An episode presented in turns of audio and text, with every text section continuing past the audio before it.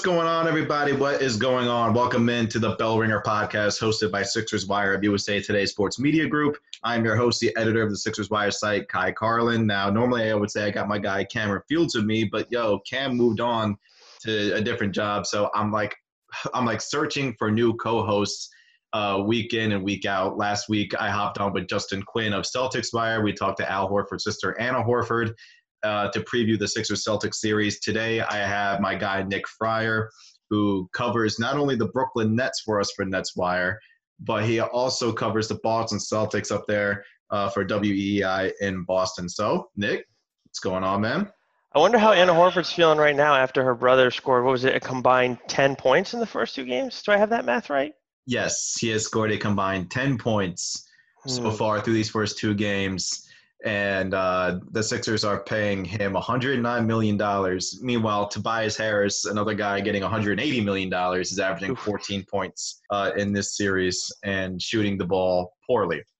The Sixers are in a world of trouble, guys. The Philadelphia 76ers are down 0-2 in this 2020 NBA playoff series to the Boston Celtics and really it, it's beginning to look like like this might be a sweep, guys. It might be a sweep. I mean, without Ben Simmons and and nobody out there to really defend Jayson Tatum and Jaylen Brown, Nick. Jayson Tatum in this series is looking like a guy who could win an MVP in the future.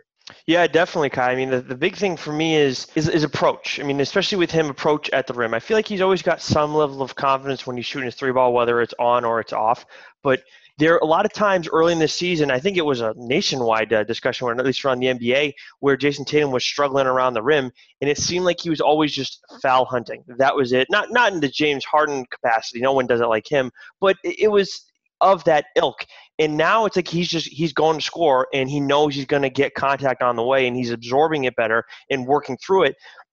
And I think that's been the biggest uh, evolution for him. And then he just once he can do that, then it opens up his three point shot, and defenders are having a tougher time guarding him. I there was a, specific play in game two, and I, it was later on, I think it was in the third quarter, where there were like three Sixers around him, and somehow he just uh, split the defense and had an, an easy look at the rim uncontested. And, and I mean, that's uh, that's Jayson Tatum doing well, but that's also the 76ers. You know, it's just like a, a, a, small summary of what's going wrong with them right now. They just can't figure it out in any capacity, it seems like. What really bothers me the most of these first two games, Nick, is really Philadelphia's defense, uh, like like from my perspective, because during the regular season, the Sixers actually allowed the least three pointers per game. I think they only allowed ten per game. I think that was the number that I saw. And Boston hit 19 in game two. I'm not sure the number in game one, but it just really seems that like Boston is just getting whatever they want. There's no intensity from the Sixers outside of like maybe Matisse Thybulle and Josh Richardson.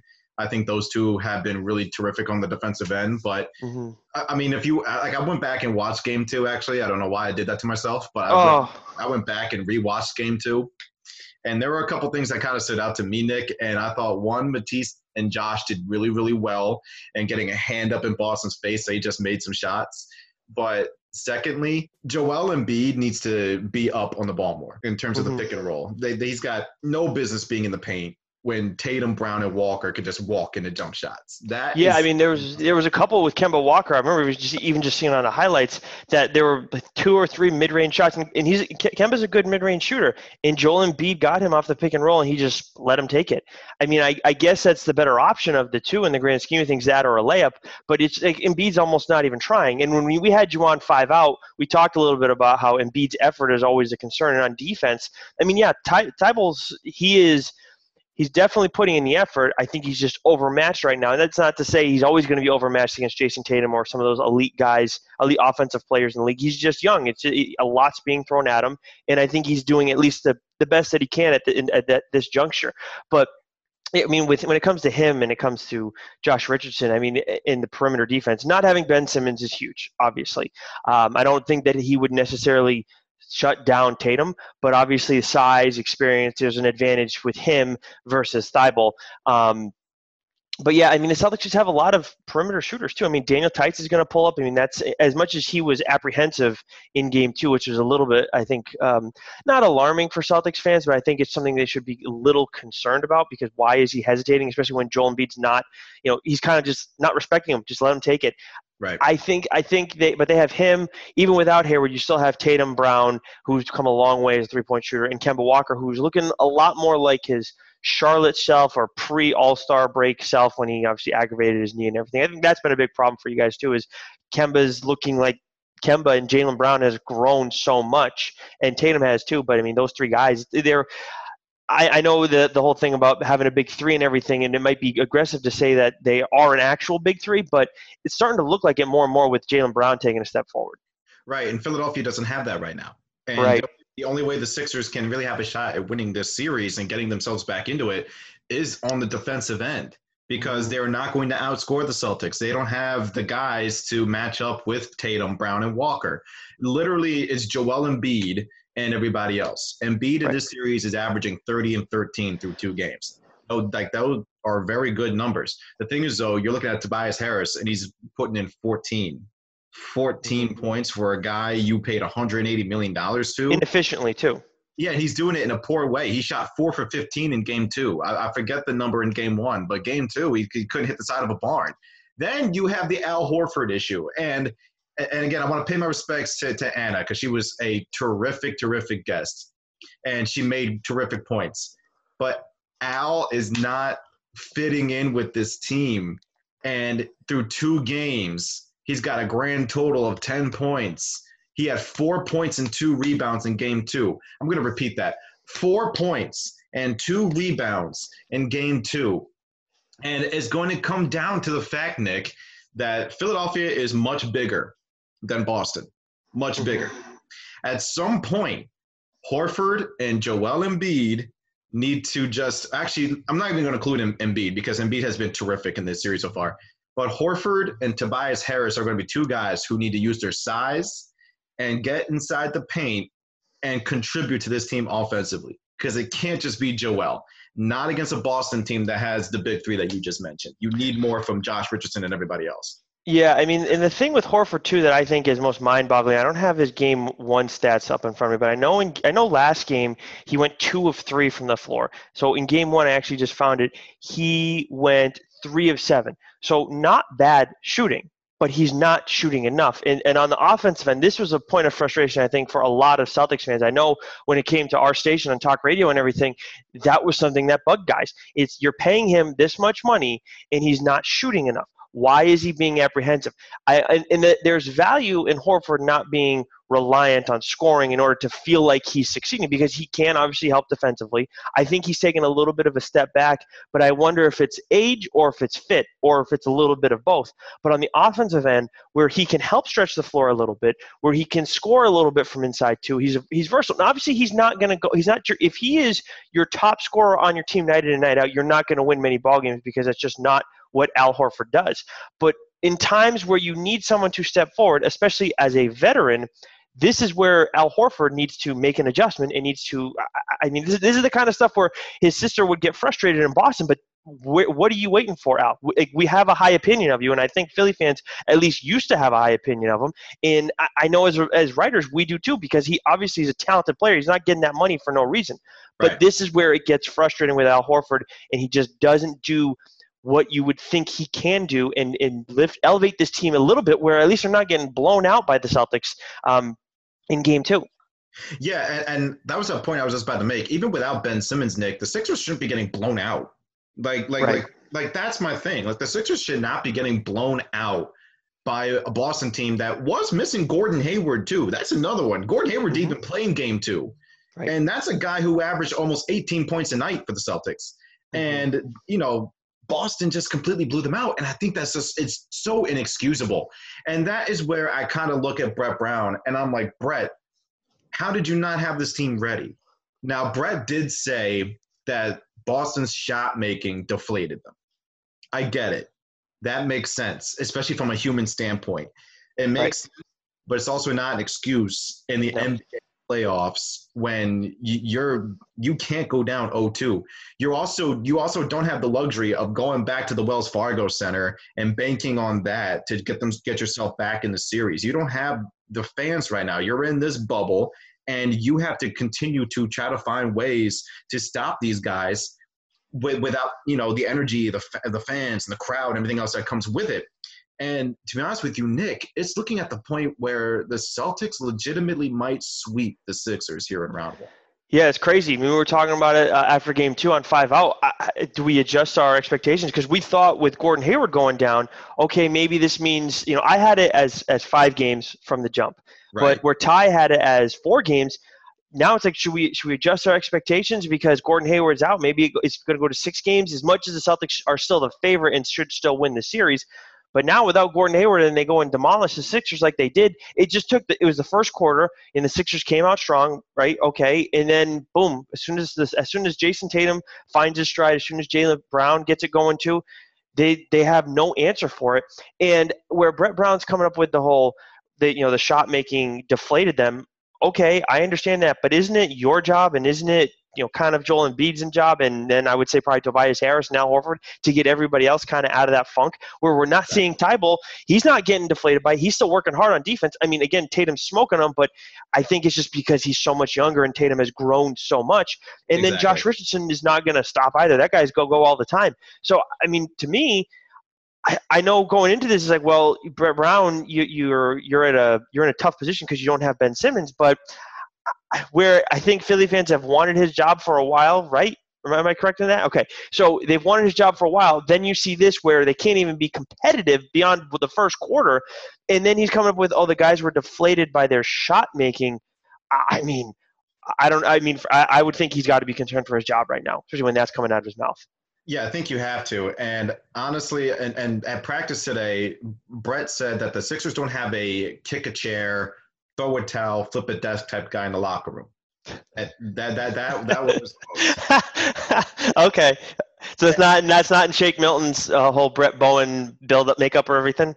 Nope, nope, uh, not, not not at all. He said he said, and I quote: "We don't have a guy who is a kick a chair." spin a towel, um, you know, flip a desk type of guy, and and, that, and that's okay. That, he said that's okay, that's fine. It, it, but it's it's like it's like I don't think that's fine. You need a guy who's going to, you know, get in there, get in guys' face, and demand more out of his teammates. Mm. And you know who was like that, Nick? Jimmy Butler. Jimmy Butler. Yeah. Jimmy Butler, absolutely. See, you know, I think I think there's a lot of value in a guy like that. And generally speaking, I would rather have a guy like that on my team, a guy who's going to yell at everybody and get them going and stuff. But at the same time, there's something about this is like just athletes now. I don't think it's exclusive to basketball where sometimes those guys don't necessarily resonate. And if you don't sure. have a guy like that on your team, there I think there is another option now. You need to have that leader, that quiet leader who's confident throughout and is going to continue to not only to do well, but to continue to work their ass off. And I know Michael Jordan was kind of, you know, we learned more about it in, in rewatch or watching um, oh my god, what was the series that they had on ESPN? Last Dance. Uh, Last Dance. Thank you. Sorry, brain fart. But he, it, he wasn't just vocal; he also worked his ass off. So I right. think from Michael, you see two, you, you see one leader, but there are two types of leaders in that. And if you have that guy that's going to continue to work his ass off and work harder than everybody else, even though he's your best player on the team, then you know that'd be great if Joel Embiid was doing something like that, or Al Horford, or, or um, or, or Tobias Harris, where those are your top three guys right now. Well, or they're supposed to be at least if you have some, one of them three doing that, then I think that would make at least somewhat of a difference too. Where at least somebody has like um like a north star that they can kind of work towards, and this is what we want to be. And he's not giving up, even though we just got demolished in the second game. We lost the first one, and we right. don't have Ben. But you don't have that either. It seems like with Philly, so that's another big problem for them. Well, when it comes to their leadership, I mean, Brett said that Joel is a guy who would probably give more example on the floor. Uh, he said Al Horford kind of speaks up in the locker room and he has a story to tell from like his past to compare to this situation. And he said Tobias has been speaking up a bit more about, you know, racial injustice and uh, they, that they need to be better on defense in, in, some situations and things like that. But at the same time, it, it's like it, it, when you watch game two, their body language mm-hmm. said said that they were defeated. And that's exactly what I'm talking about. Yeah, I, couldn't agree with you more. And that's exactly what I'm talking about. It, there's there's talk, and then there's doing. The guys who are going to be vocal leaders, in my opinion, if you're a vocal leader, then you got to be that kind of guy who's like, just because he's on the Celtics, he's the first guy that comes to my mind is, is Marcus Smart, where he's a guy who is going to go out and be a dog and fight every single time, and he will get in people's faces and is not afraid to back down from a fight, even though there are times where he probably should. And then there, yeah. then and then there are other instances where where you have a guy who's talented like Joel Embiid, it's your top player. You don't necessarily want him doing that, and he and he probably knows that that's not the best move for him most of the time. But right. then I need him if he's going to be a leader. Your best players, the best way they can lead, in my opinion, is they just continue to work. like all the bad shit just brushes off them. They don't care. It doesn't affect their body language, and they continue to work their ass off. And you guys don't. They don't have that right now. The Sixers don't have that, and that's the biggest problem for them. Yeah, they, they really don't, and and and that's what I was trying to allude to. Like, I mean, you don't necessarily need like a drill sergeant who's going to be on right. on you all the time, but I mean, when things are going down and and things just aren't good right now, you need somebody to kind of step up and say yeah, just talk. Well, yeah. it's, but it's not just talk; it's also do. Like you're right. Exactly. It's both. But exactly. But that was Jimmy Butler. Like, right. Like, like, like yes, Jimmy Butler. Yes, exactly. Yeah, that's what they had in Butler. I mean, remember, nobody works as hard as Jimmy Butler did. No, right. You know, nobody yeah. works as hard as he does. but I mean, that Jimmy Butler's also the kind of guy who, as much as he hasn't, you know, won anything, he's like he's a guy who's who works his ass off and he'll get in your face. He's a right. very rare combination, but the Sixers need clearly need something to that effect. Right. And, you know, just to even speak about Jimmy, he's got Miami up two games to none on, on the Indiana Pacers right now. And I want right. everybody to know Jimmy Butler shot 24.4% from three point ranges in, during the regular season. And he's been drilling threes in the mm-hmm. playoffs mm-hmm. so far these first two games because he he has the confidence and the guts and that leadership to do whatever it takes to make sure it gets the job done. And the Sixers do not have that right now. Right and then another thing is like you really have to turn to Elton Brand a little bit, and you're like, dude, you you paid Tobias Harris 180 million to average 14 a game in the playoffs. Really? Mm-hmm. Mm-hmm. Meanwhile, Jimmy's doing what he's doing in Miami. Yeah, I I think that what we're seeing going on in Miami, the, the entire season has been huge for Spoelstra's stock, and I have so much more respect for him than I ever have. I mean, even though the last couple years where he's made them, you know, at least playoff contenders and everything, where you lost everything with LeBron, I, I had a lot more respect for him at that point. But now what he's done with Jimmy Butler, the, between the two of them, I think their stock has risen so much. I don't know if you can win with Jimmy Butler being your best guy on your team necessarily. I still think that's tough, think especially so. yeah. But if he's your number two and he's kind of like your vocal leader, and you have a number one who maybe let's say it's like a Joel Embiid who's a little bit more passive, but he's so physically dominant that he's still going to get his numbers and get what you need for him. And then right. he and Jimmy still mesh well together, then that makes a huge difference. But you don't, but you don't have that uh, uh, over in Philly, so that's that's a huge problem. Losing losing Jimmy Butler, as much as it's between, I mean, Redick and Butler were just two huge losses, and I don't know which one was more impactful. I got to th- I got to think right now it's Jimmy Butler at this point. Yeah, me too. And and I mean, like the Sixers are still a very talented team. Like I, I need people to understand that because Joel Embiid is still a top 15, borderline top 10 player, depending on your preference. Uh, ben Simmons is a top 15 player. Obviously, you don't have him. And then Tobias Harris, Al Horford, Josh Richardson are very good players. Richardson's averaging 18 a game in this series. I think Richardson's playing well. Uh, and, and, like I said, Richardson and Thybulle on defense have been good enough. It's just Boston has been knocking down some tough shots. I will right. give I will give Brett Brown that. But at, at some point though, somebody has to really step up and not accept getting blown out. And yeah. and and I think like that's kind of their issue. So now Nick, that moves on to game three with their with Philadelphia's backs against the wall. Right. They're not going back to Wells Fargo Center. Is there any shot for the Sixers to get back in the series? The only way, I, I, re- I really don't think so, Ky, but I will entertain the, the idea for for the sake of your the Sixers fans who listen to this show, the only way I could see that happening is like you said, if you have one guy who who says, you know what, screw this. Am I allowed to swear on here? I forget or no. It's, it's hit or miss. Okay, so screw this shit. They keep making shots in our face. Time that we hit them hard one time, and the only guy who I could see doing that at all is not Thybulle. It's going to be it would be Josh Richardson. He's the only guy right. I think that has that kind of energy to do something like that and back it up.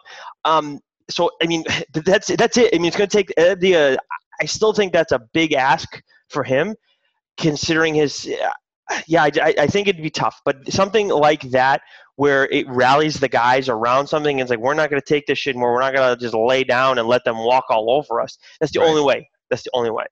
It's the only. I agree with you. It's really the only way. At some point, somebody has to step up and say enough is enough. And but without Ben, that's tough too because then it's like, what are we absolutely. doing it for? Right, right. Without Ben, it's it's just like just oh, this was this was such a bad matchup for them without Ben. I've always said this. I've always said if Ben was playing, I would pick the Sixers to win. I know just, just, just because I feel like Ben makes that much of an elite difference out on the perimeter. Once Ben went out, I was like, oh God, who's guarding all these guys? You mm-hmm. can't just rely on a rookie uh, and Josh Richardson, very good player, and then Shake Milton too. Like here, here's my thing with Shake Milton. Shake Milton is a, is a is a guy who I think Nick can be a rotational player in this league. I think he can be a starter in this league. The big thing is he's in his second season. Right. He's 23. Right. He was the 56th pick in the draft last year. Right. As as much as Shake Milton is helping this team from the perimeter with his shooting, you mm-hmm. cannot count on him to defend these guys on the Celtics. Like I think there was one play in game two where Kemba Walker just shook him out of his shook him out of his shoes. Yeah, it's tough. And the other thing, I, in fairness, I mean, if we're like if we're gonna talk about like this, some of the things the Sixers are doing wrong too. The Celtics, on top of shot making, their screen setting has been outstanding in this series too. That's another I think one. that's, that's been a huge problem. That, that goes back to the Embiid stuff too. But I think that's created a problem for for Milton and everybody else along the way. It, it definitely helped on Thybulle for Boston because, mm-hmm. like in Game One, Matisse held Jayson Tatum to two for nine shooting. Now in Game Two, obviously a different story. Tatum cooked him, but that's just because Jayson Tatum is just that good. That that right. like I don't think that was anything that really had to do with Thybulle. But what Boston really did really well that you just mentioned, they screened Thybulle, and there was a couple times where Horford was switched on to him or Joel, and yeah. and, and and it's like. Uh, I mean, really, Al against Jayson Tatum at this point of his career? Like, right, not anymore. Yeah, yeah, you can't do that. And I'm, I'm looking at it, man, and honestly, it's like, I don't see how they win game three. I just don't. yeah, I'm telling you that this that that's like the, the thing I'm talking about. That like spark is is asking a lot. That's like if you, eh, I'm just that's my thing. If Sixers fans want anything to, any reason to watch, any reason to have hope, that's that's the only way I see it. But even right. then, I still don't know if that's enough. I think the the way Tatum, because the thing is too now, Ky, where where Tatum had become pre-hiatus, Tatum had evolved into the guy on the team because it had been Kemba before, and then out of necessity, Tatum needed to become that a little bit sooner because Kemba was dealing with the knee issues. Right. Since the since the bubble started, Jaylen Brown has been was the best player for the Celtics going into the postseason. Over those eight games, he was lights out. Even in games where he wasn't shooting his best, he was still making shots in important moments so I mean now, and he's still kind of carried that over. And then Tatum has picked up where he where he's back to where he was for the most part. And then Kemba looks great too, and he's playing in those crucial minutes where he wasn't during um, during the seeding games. So you have all that going on.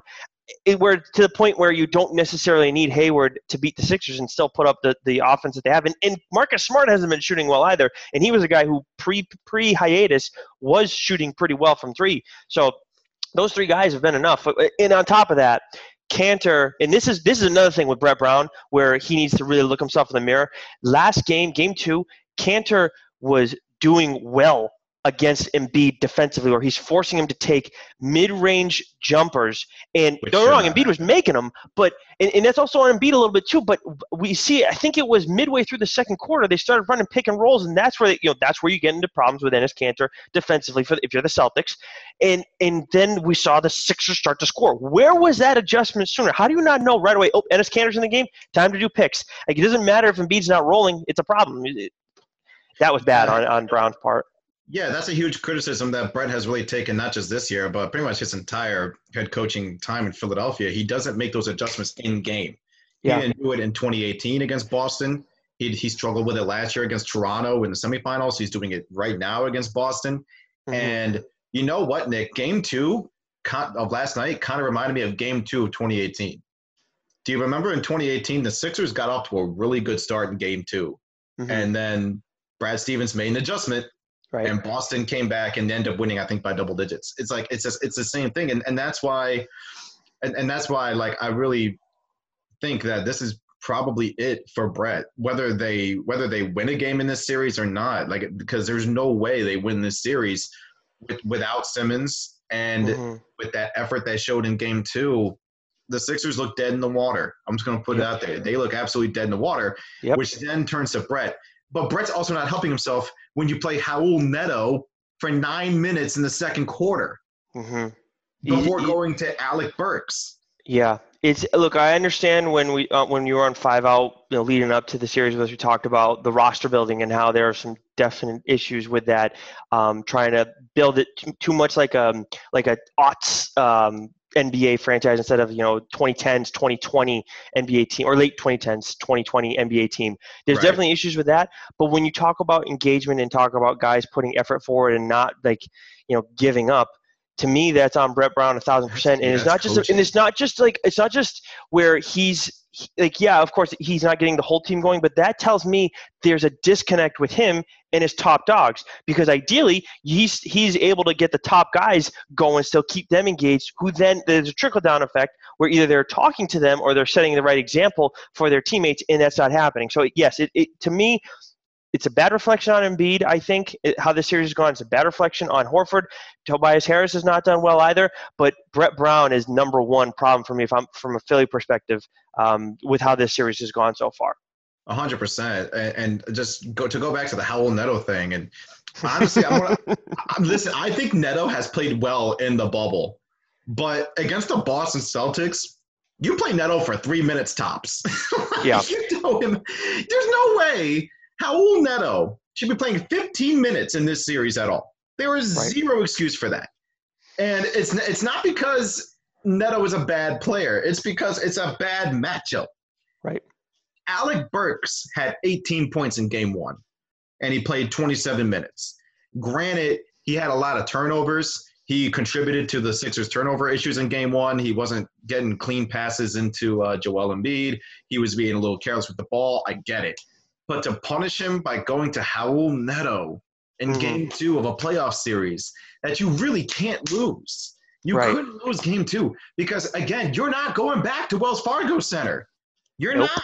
You're not. You're not heading back there. You're, you know, with the crowds and the booing and everything else in between and bullying works. No, you are staying inside this bubble, my guy. You're done. Yep. And, and and and you know, as I mentioned on when I hopped on five out with you guys, it just really seemed that there's a disconnect in terms of communication, and right. and that was why I thought that they struggled so much on uh, on the road. And when you're in this bubble, all you have is each other. All you have is communication. You need to talk on defense and on offense, everything else in between. And the Sixers have continuously preached that like they're great on chemistry and everything, but I don't see it. I don't see it either with this because that when we when going into the bubble, it looked like it was going to be Sixers Celtics. We knew this this whole you know you and I doing the, the bell ringer and everything was inevitable because it just seemed like that was what was going to happen. Lo and behold, it was. And going in, I was like, well, the Celtics uh, look good and they may be built for the bubble in terms of their personnel, but when it comes to the Sixers, you know, at the time Ben Simmons was healthy. I'm thinking mm, they they're not going to have to go on the road at all. So that could be a good thing because maybe it's more they have an issue of being somewhere else and having to deal with the other fans, which again to me I don't like that's just it's still kind of weak, but I get it. It happens in the NBA a ton. Right. You know, so it's like is it so is their issue being on the road more or they just feel more comfortable at home because it can be kind of two separate things and and now we're finding out like you said it's it's chemistry. It's got to be. It's a, it's an internal issue, not what's the external forces when you go on the road. And that's, I mean, that's for a team that's like looked like they could compete for a title over the last couple years, and now too still. Obviously, you know, for regardless of the uh, discounting the whole Simmons issue, I that's I feel like that's got to be devastating for the franchise. It is. It's bad. It's bad yeah. because, I mean, Kyle Neubeck from the Philly Voice, I, I got to give him credit for this um, analogy and this comparison, but I kind of agree with him. He said the Sixers are approaching Washington Wizards territory. Ooh, like Gilbert Arenas time, or like talking about them right now where they got them, rebuilt? Them right now to the point where they have two stars, yep. two stars in Wall yep. and Beal, and they surrounded them with bloated contracts to ordinary yep. players. So, and in Philadelphia, you've got two stars and you've surrounded them with yep. bloated contracts from ordinary players who are bad fits. Shout mm. out, again, shout out to Kyle Neubeck from the Philly Voice for that one. But it, it's just, it, yeah, it's it's bad, Nick. It's bad, and the Sixers right now are just they are not in a good position. And I mean, Kyle makes a, a hell of a point. that they are really approaching Washington Wizard territory. Because if you think about yeah. it, the Wizards the Wizards had Wall and Beal, that okay roster, they had all those expectations, um, you know, back in like 2017 and whatnot. And they surrounded them with a bloated contract to Otto Porter, a bloated contract to Marcin Gortat, and then like there were there were a, a couple other yeah. That Ian Mahinmi is another one. Like they gave so much money to Ian Mahinmi just for him to do nothing. And then in Philly right now, you've got bloated contracts to an ordinary player in Tobias Harris, who I think is a very good player, but he's not an all star or anything. And then you give a mm-hmm. bloated contract to a 34 year old big man who is good, but he's not the same. So there's a lot of issues going on in Philadelphia. Nick, as yeah. we as we end off this podcast, will this be a sweep? Uh, I'm still sticking to. I've been sticking to the five games, but after talking to you, man, I feel like I feel like a sweep is is almost inevitable. I'm going to say sweep. Um, I'll, I'll, be I'll be completely shocked if they win either game three or game four. Okay. Yeah, that's rough. That is rough, man. It is, it is a guy for anybody who who's like pissed at Ky too, because I'm sure some Sixers fans. I don't know actually. I don't know. How, I Sixers fans. I know that Philly fans are are unrelenting, but I just sometimes I'd get a little confused. But you, when like when we talked mid-season, when you came to Boston and everything, and you're on five out, you weren't even remotely fazed by the Celtics whatsoever. So this total turn, I mean, it's it's like this is this is bad. It's it's, it's terrible. I, I wasn't fazed, and it's because I, Sixers were bigger with Ben, Joel, Al. I thought Al was supposed to make a difference in the playoffs. I thought the Sixers were built for the playoffs. This is all we heard for all this, season long, ever since Christmas Day. I remember it was Christmas Day after they beat the Bucks. Brett said, "We're built for the playoffs." That's like almost a kiss of death at this point because the stuff I remember with Kyrie, that was the whole thing when he was in Boston too. It's like doesn't none of the regular season stuff matters. But then, and this is where he kind of lost me with all his craziness. Then at the end of the season, at the end of the playoffs, when the Bucks bounced them, um, he's like, "Well, this is what they've been doing all season long and everything. This is, this is what they've been doing." Well, wait a minute, this is what they've been doing all season long. What what does that matter? Is it, it's the playoffs. It doesn't doesn't make a difference. So yeah, when anybody, whenever whenever you get a team that's thinking that far ahead and, and just postseason stuff, to me, I think now is whether whether you're a reporter or a fan. To me, it's like, well, they're kind of screwed. That they they they're that checked out. That's that's a problem. Yeah, and I mean, we didn't just hear it from Brett. We heard it from Al. We heard it from mm. Joe. We heard it from Elton. And Al should know better. He should know better. This I mean, I mean, I mean, Al said it right before the bubble when they were still actually here in Philadelphia, you know, training and everything. Well, actually, technically, I guess New Jersey, since their practice facilities in Camden. But mm. they came out, but Al was like, "We're built for the playoffs. We truly believe that." And that was in early July, and here we are, mid-August, and they're on and they're on the verge of going down 0-3. So, Nick, tell everybody where they can find you at, man. Uh, you guys can find me on Twitter at Nick underscore Friar. You can listen to Five Out um, over on uh, radio.com, WEEI.com, or uh, wherever you, wherever Ky posts all stuff to uh, Spotify, Stitcher, iTunes, all that stuff too. And um, of course, you guys, if you if you care about the Nets, um, I know they're kind of struggling right now too, but they at least got Kyrie and KD waiting in the wings, and uh, you can read all that stuff on uh, NetsWire over USA Today, Sports Media Group. Hey, you know what, Nick? Jimmy Butler j- just had a quote and he said, I he said whether I was fit with the Heat, just to end it off, and he said, I get to cuss people out when they're not doing their job. Hell, man, that's a, that's a bad look for the Sixers. Not a good look. All nope. right, I'm just gonna I'm gonna end this podcast off by saying Batman sucks, and oh, you we are going to wrap it up right here. Make sure you guys check us out at SixersWire.com. As Nick said, you can check out the Bell Ringer on Apple, Spotify, and everything else, that, everywhere else that you find your podcast at. So thank you to Nick Friar. I'm Ky Carlin. We're out. See you guys next time on the Bell Ringer.